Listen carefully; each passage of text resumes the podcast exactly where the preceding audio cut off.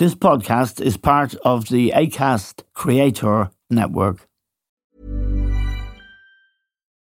Life is full of what-ifs. Some awesome, like what if AI could fold your laundry? And some, well, less awesome, like what if you have unexpected medical costs? UnitedHealthcare can help get you covered with Health Protector Guard fixed indemnity insurance plans. They supplement your primary plan to help you manage out-of-pocket costs. No deductibles, no enrollment periods, and especially no more what-ifs. Visit UH1.com to find the Health Protector Guard plan for you. Wow. Nice. Yeah. What you're hearing are the sounds of people everywhere putting on Bombas socks, underwear, and T-shirts made from absurdly soft materials that feel like plush clouds. Yeah, that plush. And the best part? For every item you purchase, Bombas donates another to someone facing homelessness. Bombas. Big comfort for everyone. Go to bombas.com/ACAST and use code ACAST for 20% off your first purchase. That's bombas.com/ACAST. Code ACAST.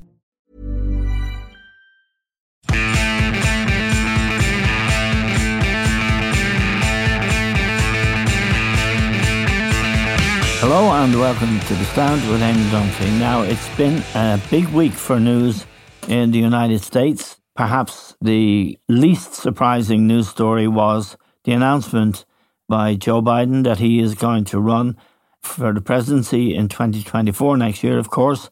And this raises questions about his age and has raised questions, some of them in the British press, really filthy and sickening, calling him senile and all of that stuff.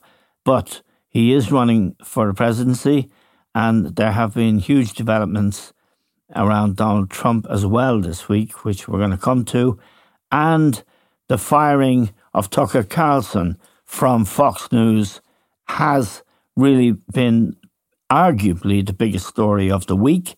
And from CNN, also fired is a man called Don Lemon, who's quite famous in America, and there's a feeling that there might be a media purge to come.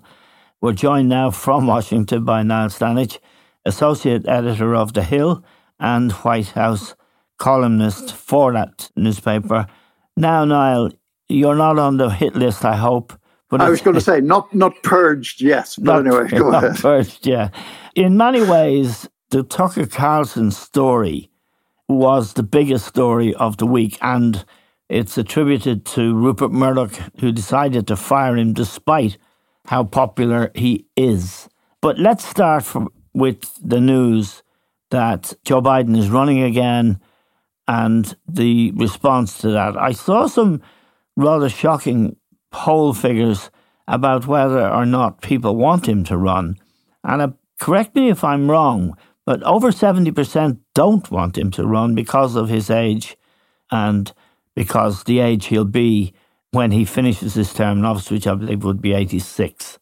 That's right. And there are a number of grim polls for Biden in that regard. I saw the 70% figure in a headline somewhere too, and it's not that inconsistent with other polls on that question. He is the oldest president in American history. As you say, he would be 86 at the end of a second term. Nikki Haley, who's a candidate for the Republican nomination, caused a bit of a stir earlier this week when she said that essentially she did not think it was likely, was her word, that Biden would live to be 86. She was making the argument that if you vote for him, you're effectively voting for Kamala Harris to become president at some point. But she put it in a particularly, crude or overly blunt way. Yes, and it's worth pointing out that she's, of course, a candidate for the Republican nomination, but she's also the U.S.'s former delegate to the United Nations and also a former governor of our home state, which I think is South Carolina. South Carolina, that's right. Yeah. Yeah, absolutely. And for her to be saying something like that really is low, isn't it? It is. I mean, I don't know whether she misphrased it or not, but she doesn't necessarily appear to have done so because she then her team sort of reiterated the point, albeit in slightly more subtle terms, in a tweet. So things like that are going to be part of the whole campaign. There is, on the one hand, people who are seeking to make use of Biden's age for political purposes and try to paint any stumble, mental or otherwise, in the worst possible light. And then, on the other hand, as we have discussed on this podcast before, Eamon, it is a genuine issue, and Biden can lack the sharpness, even of other people of that age. I mean, to take a bipartisan example, Bernie Sanders and Mitch McConnell are both a year older than Biden. Yes. Now, one can agree or disagree with their positions. They're very far opposed to each other, but there aren't really the same doubts about mental acuity in either of those cases as there are in Biden's case. And that's where the problem arises. Yes, and one particularly nasty right-wing publication in Britain described him as geriatric. Mm. Now, that's a level of journalism that I wouldn't want to go to. Right. But it wouldn't be uncommon in the United States, and doubtless it will be, it may surface there. Yeah. The point, I suppose, is how do the people view Biden in terms of his credibility as a candidate, all things taken into account. And of course, the biggest thing that has to be taken into account is his age and his ability. As you say, you know, there are other people, Bernie Sanders being the most obvious one, who are vigorous and rigorous and up for it and exude energy. That's right. No, exactly. And I think that there are clearly concerns among voters in that respect. One complication that, in my view, doesn't get mentioned enough on this question, Eamon, is I don't know what the statistics are in Ireland in terms of voter turnout, but here in the US, older people are by far the most reliable voters. And in the last election, around about 3 out of every 4 eligible voters over the age of 65 turned out. When you go to the youngest end of the spectrum, it's about 50%. So there are dangers if you're seen, I think, in as attacking someone because of their age. As for Biden himself, his approval ratings are not great, and there's no point in pretending that they are. But when you poll him in a hypothetical matchup against either Trump or DeSantis, Ron DeSantis, the governor of Florida, he's generally on even terms. There was one poll very recently where he beat Trump by 3 and lost to DeSantis by 3, but it's all in that sort of ballpark. Yes, now just to continue with Joe Biden for a moment, his leadership of the free world, as we call it, and America's role in NATO, his success in galvanizing NATO, and also in bringing a degree of unity to Europe in its position on Ukraine, which isn't really reflective of certain reality. There are deep divisions in Europe about Ukraine, but he has made that work, and he has put America's weight behind it and his own ability diplomatically to sort of command a united response to what is the most serious warfare we've seen in Europe since the Second World War. Yeah, and I think that the contrast between the approach Biden has taken to that and the approach that either of his most serious Republican challengers or would-be challengers take is very striking.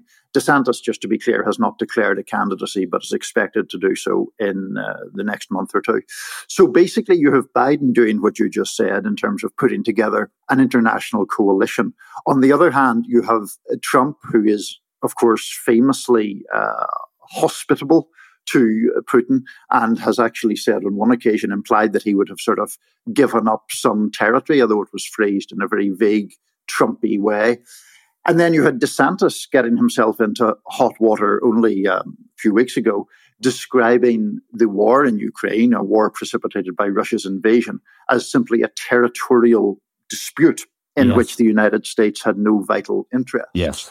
So, I mean, that really goes to show the gulf between Biden's position on that issue and the position of Trump and DeSantis, at least. Yes, so that is, from a European perspective, the stakes would be very high in the 2024 presidential election, because without the United States and its financial military support, not only would Ukraine be in big trouble, Europe would be in big trouble, and Taiwan would also be in big trouble, because that's where the Chinese appear to be hovering, ready to strike. So there are the stakes are massive in 2024, are they not? They are, absolutely. And I mean, you mentioned two huge issues. The Chinese make no secret of their desire to take Taiwan out as an independent nation, essentially. And the United States has said that it will come to Taiwan's aid. Now, if that were to change, if you had an American president who was more circumspect or equivocal about that, that would obviously change the dynamic there. It would change the dynamic on the Korean Peninsula, which is its whole other world of trouble. And it would certainly change the dynamic in relation to the war in Ukraine, where there is growing Republican skepticism about the current level of American involvement. Indeed, and it might embolden many bad actors that now is the time. Another development yesterday, in fact, was an appearance by former Vice President Mike Pence before a grand jury. Jack Smith is the special prosecutor who's investigating Trump for various matters.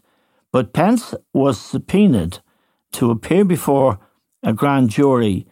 And, of course, one of the biggest unresolved issues that Trump has to face is the January 6th insurrection, when a mob attacked the Capitol, broke in, called for Mike Pence to be hung. And, of course, also it's the moment when Trump incited this, or is deemed by many people to have incited it, and indeed to have incited a dislike or dismay that Mike Pence was letting him down. This seems to me, if Pence has talked, and it's hard not to talk in 5 hours, what do you make of this, Niall, if Pence were to say what pressure the president who was sitting at the time put him under to nullify the election? I would say that one of the most telling facts about all of that is that Trump has gone to great lengths, unsuccessfully, to try to prevent Pence from testifying. The Trump team has repeatedly and in various courts claimed executive privilege, and they've lost in the courts on that topic. Now, that suggests that Trump was very eager for Pence not to testify.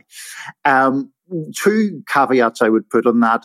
Pence fought the subpoena initially, and he did carve out some exceptions in that he did not apparently have to testify about his official role as president of the Senate, which is the role that a sitting vice president always occupies. How exactly that affects things is a little bit unclear, because the proceedings of a grand jury are secret. The other point, Eamon, is that obviously Pence is mulling his own presidential run. Yes. And he's trying to walk a tightrope, not terribly successfully, in my view, where he's very critical of Trump for January the 6th and talks about the fact that Trump endangered him and his family. But he also purports to claim pride in what he calls the achievements of the Trump-Pence administration. That's read by almost everybody as a desire not to completely alienate Trump supporters. Now, in a grand jury, you're under oath, you can't lie, but there was an aide to Mike Pence, for example, on television yesterday, suggesting that he might not go that much further than he already has in a book that he wrote. So it's clearly bad for Trump. I don't want to blunt that point at all. How damning or fatal it is for him, I guess we'll have to see once the grand jury comes back with any recommendations to prosecute or not prosecute. Yeah, and just before I ask you the next question now, which is about Trump and Georgia, it does appear from polls that DeSantis is losing support and Trump is becoming the dominant figure in the nomination lineup for the Republican nomination. Is that accurate? That is absolutely accurate, yes. I mean, in a number of polls recently among Republicans nationally, Trump has been ahead of DeSantis by the order of 2-1, which is a wider margin than we saw a couple of months ago. And nobody else, frankly, is at the races. I mean, Pence, Haley, another guy, Senator Tim Scott of South Carolina, none of them are getting out of single digits. So it's Trump versus DeSantis a long way behind versus everybody else nowhere for the moment. A lot can happen in 3 years, like a chatbot may be your new best friend. But what won't change? Needing health insurance. UnitedHealthcare Tri-Term Medical Plans, underwritten by Golden Rule Insurance Company, offer flexible, budget-friendly coverage that lasts nearly 3 years in some states. Learn more at UH1.com. Quality sleep is essential. That's why the Sleep Number Smart Bed is designed for your ever-evolving sleep needs. Need a bed that's firmer or softer on either side? Helps you sleep at a comfortable temperature? Sleep Number smart beds let you individualize your comfort, so you sleep better together. JD Power ranks Sleep Number number one in customer satisfaction with mattresses purchased in-store. And now, save 50% on the Sleep Number limited edition smart bed for a limited time. For JD Power 2023 award information, visit jdpower.com/awards. Only at a Sleep Number store or sleepnumber.com. Since 2013, Bombas has donated over 100 million socks, underwear, and T-shirts to those facing homelessness. If we counted those on air, this ad would last over 1,157 days. But if we counted the time it takes to make a donation possible, it would take just a few clicks. Because every time you make a purchase, Bombas donates an item to someone who needs it. Go to bombas.com/ACAST and use code ACAST for 20% off your first purchase. That's bombas.com/ACAST, code ACAST. Millions of people have lost weight with personalized plans from Noom. Like Evan, who can't stand salads and still lost 50 pounds. Salads generally for most people are the easy button, right? For me, that wasn't an option. I never really was a salad guy. That's just not who I am. But Noom worked for me. Get your personalized plan today at Noom.com. Real Noom user compensated to provide their story. In 4 weeks, the typical Noom user can expect to lose 1 to 2 pounds per week. Individual results may vary. Now, there are two issues Trump must face. He is facing a rape trial in New York. It goes back 30 years, and, well, you'll know more than I do what threat that poses to Trump. Although, you know, we think of the Access Hollywood tape, which made the most appalling sexist claims, wicked stuff.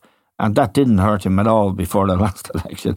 Mm. The more important one is Georgia, where everybody knows, because anyone interested has heard the tape of him spending 1 hour trying to persuade Brad Raffensperger, the official in Georgia, that he needed to find enough votes, 11,000 plus votes, to give the state of Georgia to Donald Trump. This was the sitting president of the United States inducing an official to alter the election result, which is mind-boggling. To steal an election, essentially. Yeah. I mean, no, that's really what he was doing. I think in a legal sense, you're quite right that the probe in Georgia is the most serious one against Trump, because the evidence seems so plain. I mean, you mentioned having heard, as anybody who wants to can hear, a recording of that phone call between Trump and Brad Raffensperger, with Trump wanting him to find the exact number of votes required to overturn Biden's margin of victory in Georgia. That seems so obviously on its face to be election meddling that it obviously poses a very significant threat, a very significant problem to Trump. The prosecutor in that case, the district attorney down there, a woman by the name of Fannie Willis, has said that she expects to make charging decisions sometime in the summer. So that's likely coming in the next 2 to 3 months. Just to mention briefly the very serious and grim account of an alleged rape. This is technically it's a defamation trial, because the woman in question, Jean Carroll, alleged that Trump back in the 1990s attacked her in the dressing room of a very well-known department store. There was recently a change made to the statute of limitations that has enabled her to also take a case for battery. And basically, she was testifying this week in very disturbing detail about the alleged rape, as she puts it, a very, obviously serious matter, and one that we'll see what happens in the court itself. Trump, of course, denies any such thing happened. Now, it seems that it doesn't matter to his supporters what Trump does. And that is alarming.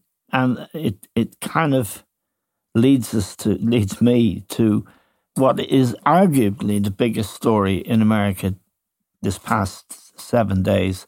That is the firing of Tucker Carlson, the most watched and popular news anchor who had his own show every night at 8 o'clock on Fox News. Rupert Murdoch is said to have personally intervened with his son Lachlan to sack Carlson, and there was no warning. He signed off on the Friday night saying, "See you Monday." By Monday, he was gone. Mm-hmm. That's a massive story in many ways about the media, but also Fox and its relationship with Trump, and indeed Carlson's support for Trump, who he claimed in private texts and emails to hate. Mm. That's a big story, isn't it, in terms of Fox's support for him and how vital that is?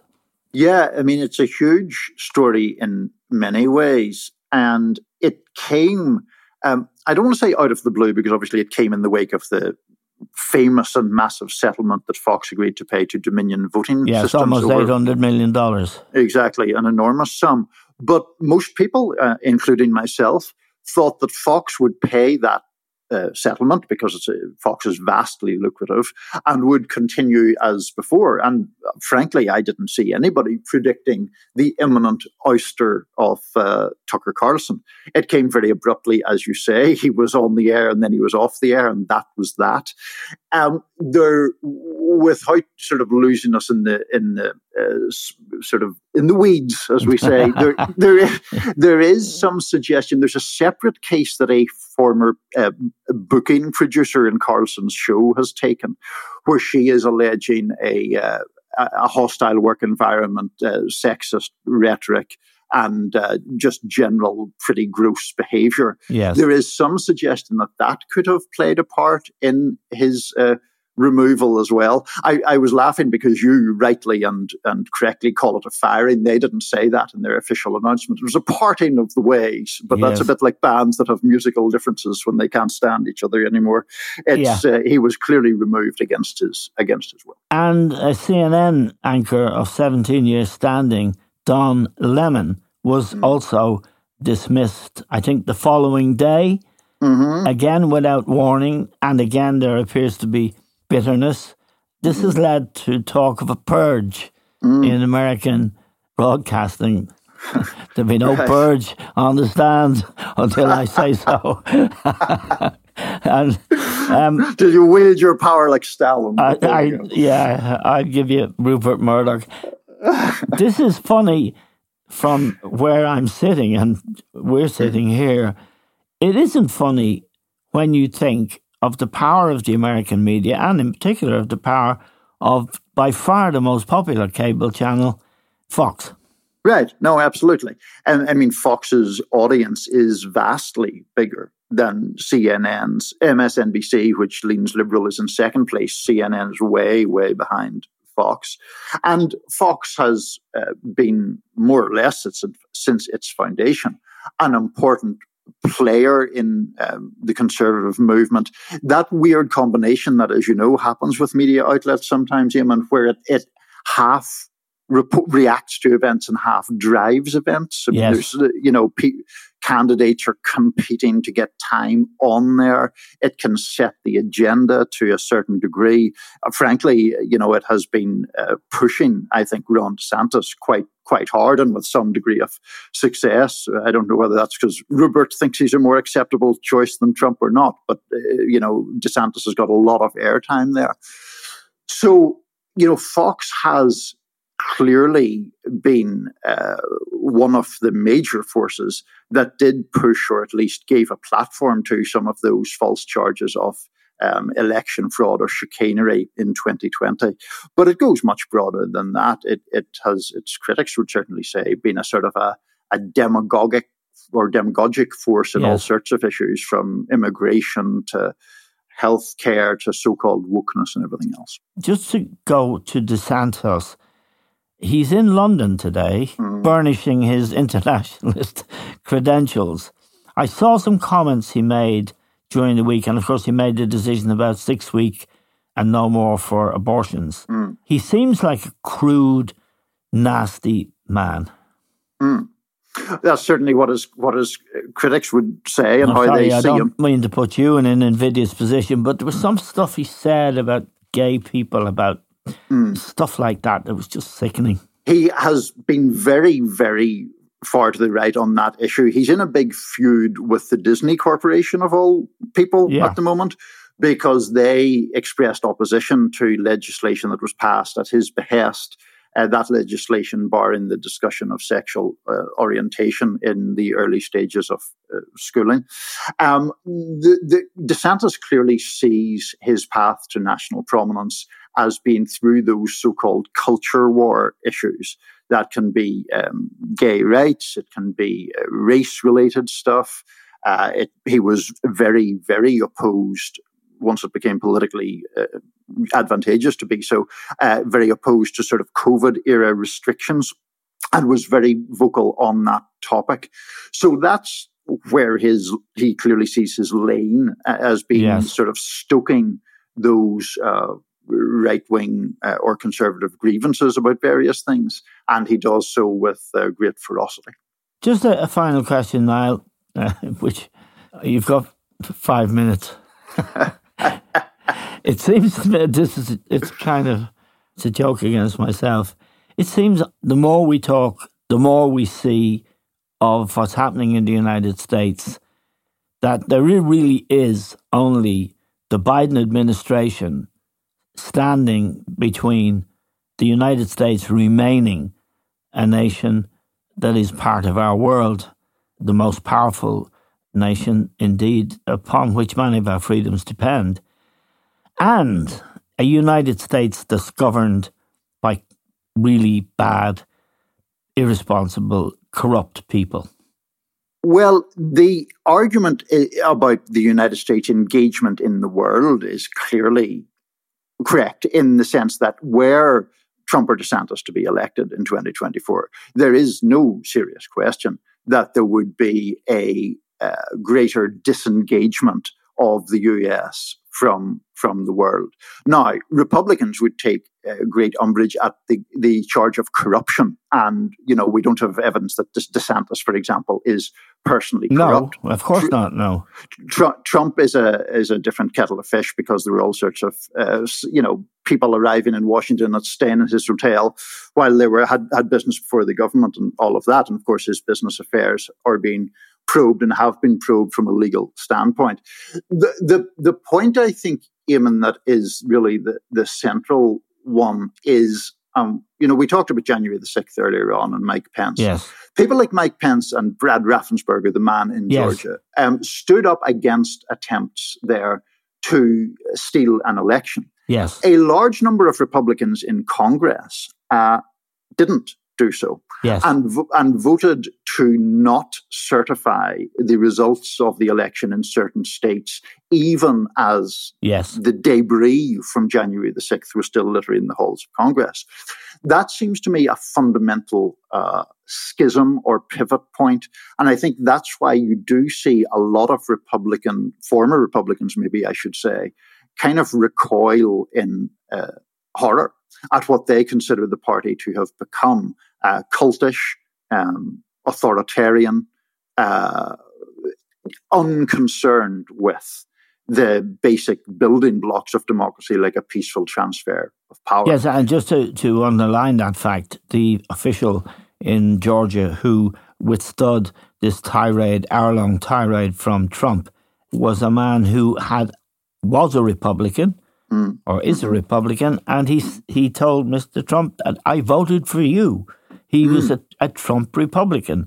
So that sort of sums it up. He was still a decent man, and he was doing his duty. He was doing his duty by his country and refused to be corrupted by Trump, which is what Trump was seeking. Yes, I think that is the clear inference of that phone call. In fact, more than an inference, Trump was directly seeking that. And Brad Raffensperger, the then Secretary of State, is not only a Republican, but a very conservative, personally conservative person. But to his credit, he withstood all the pressure that can be brought to bear from a direct and frankly, rather threatening phone call from the then sitting president of the United States. And that really poses the biggest threat to Trump, doesn't it, when you think about it? It does, in my opinion, yes. That's where the real danger lies. Okay, Niall, we're very grateful to you, as always. Niall Stanage is Associate Editor of The Hill and White House columnist with that respected newspaper. We're grateful to Niall, to all of you for listening. That's all we have time for now. We'll talk to you soon.